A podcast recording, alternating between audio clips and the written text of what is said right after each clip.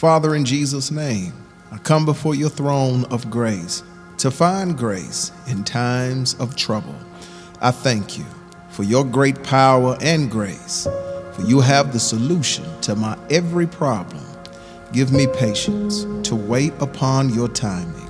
Strengthen my faith to trust you for the outcome. For your word declares that you are the author and finisher of my faith. He who started a good work in me will complete it. I believe this and I thank you that you have a purpose and a plan for every chapter in my life. There is nothing hidden from you about my life, and I thank you for your infinite wisdom to navigate me into your perfect will.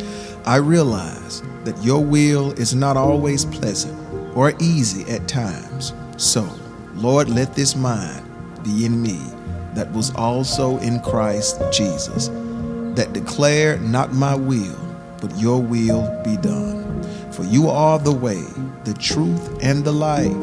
Today, I trade out my life for your life. For my real life is hidden in you, according to Colossians 3 3. Thank you, Lord, that your plans are for good and not for evil. Your plans are to prosper me and not curse me. Your plans are to give me good success. Help me to humble myself in your word. Empower me with your grace to be obedient even when it hurts. For I trust your direction for my life. In Jesus' name, I pray. Amen.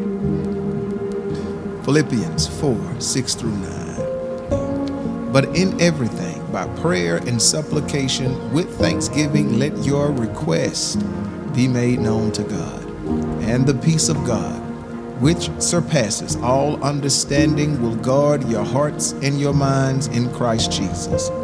Finally, brothers, whatever is true, whatever is honorable, whatever is just, whatever is pure, whatever is lovely, whatever is commendable, if there is any excellence, there is anything worthy of praise, think about these things.